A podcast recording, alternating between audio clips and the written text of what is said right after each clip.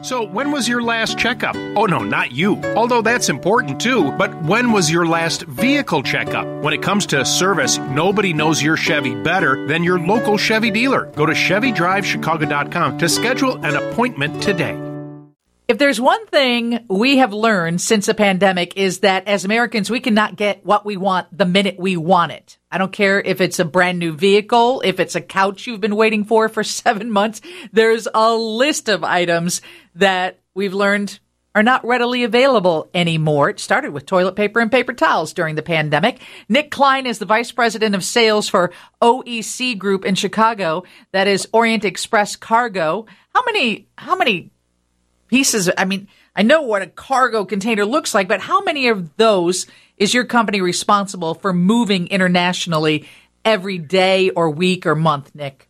We move 50,000 a month from Asia to the United States. So you know something about the supply chain? Yeah, yeah. I've been doing it since uh, 98, 97. And there are reports out recently that say, you know, obviously we still have supply chain issues, but ultimately that could put people out of work. Tell us about that. Well, you know, there's no um, priority to containers. They don't have an identity. When it gets to the port, pharmaceuticals don't come before lacrosse sticks. Nothing against lacrosse, obviously, but that's the biggest thing we learned when the pandemic happened. Um, so it, it's very random, and they don't always do first in, first out at the port because so many came in such a surge. They were just stacking them wherever. So we've seen containers sit in LA for 100 days. We've seen them go through in five days. It's very random, and it's just you know nothing's prioritized. So one particular company couldn't pay more money and have their container expedited. Um, well, the the one thing you can do is if you're going to the port and then you're going to go on the train, let's for example to Chicago, Kansas City, Memphis. What you could do is you could have that container taken off, and then you could have that product palletized because usually they're floor loaded, just boxes filling the whole container from Asia. So it's not easy to you know to um, unload. So some people were doing that and putting on a truck and trucking, let's say, to the Midwest or the South.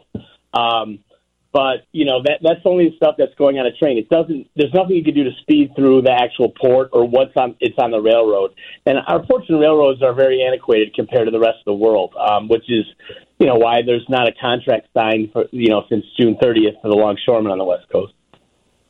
What has happened since the hurricane? Is that going to make things worse? Um, well, yeah, anything affects um, like that definitely um, affects shipping. Um, I think uh, the good news for people, you know, importing internationally is, you know, the big ports on the East Coast are, you know, New York, Norfolk, Savannah, um, Jacksonville, and then, you know, Miami, Tampa. So I think it kind of snuck between those those ports anyway. Are we ever going to see an end to the supply chain issues? Well, um, we're very reliant on Asia, as you know, but they're very good at technology and what they make. Um, the biggest thing I see is, you know, we don't have earth metals, so we can't make batteries or microchips. Um, we buy those from China, so we're going to be relying on them uh, for that. Um, so I, I just don't see anything in the near future. I see people moving to Vietnam, Turkey, other places, but not necessarily short shoring here in the U.S. This is your business, Nick. You're the vice president of sales for OEC Group in Chicago. What is it you've been waiting for that you can't get when you want it? well, oddly enough, and ironically enough, I didn't have tires on my car for three months, so I paid the price like everyone else. So you know, and and, and even funnier is the company that imports and sells the tires. You know, a big you know national brand um, is our customer. so yeah, so see, you're like the rest of us. You you have no no power to get them quicker than the rest of us do. I, I, feel, I feel the pain. That, that's why I think it's funny when anyone asks me that because I've been through it. I, bet. I, had a, I had a car park for three months. I couldn't drive with teenagers. And Not good. At, as a result, then you know prices go up, right? Supply and demand. Yeah, you're right, definitely, and and we know the steamship wide's made out, but we've seen those uh, those. But the ocean rates, with that said, have dropped uh, significantly, and they still are. So that that has gone away because it's not hard to book a container in another country. It's hard to get it through our ports and railroads till we get all these empties out and the congestion we had from uh, COVID. All right. Well, thanks for checking in. We always love when you join us on Chicago's Afternoon News. I wish you had better news. I know it's it, it's it is getting better. We're seeing it. It's going to take a little time, but I think you know next May or so we could be back on track. Thank you so much. Nick Klein, Vice President of Sales for OEC Group. That is the Orient Express container group in Chicago. A story came out, I don't know, maybe an hour before showtime about how often Chicagoans swear.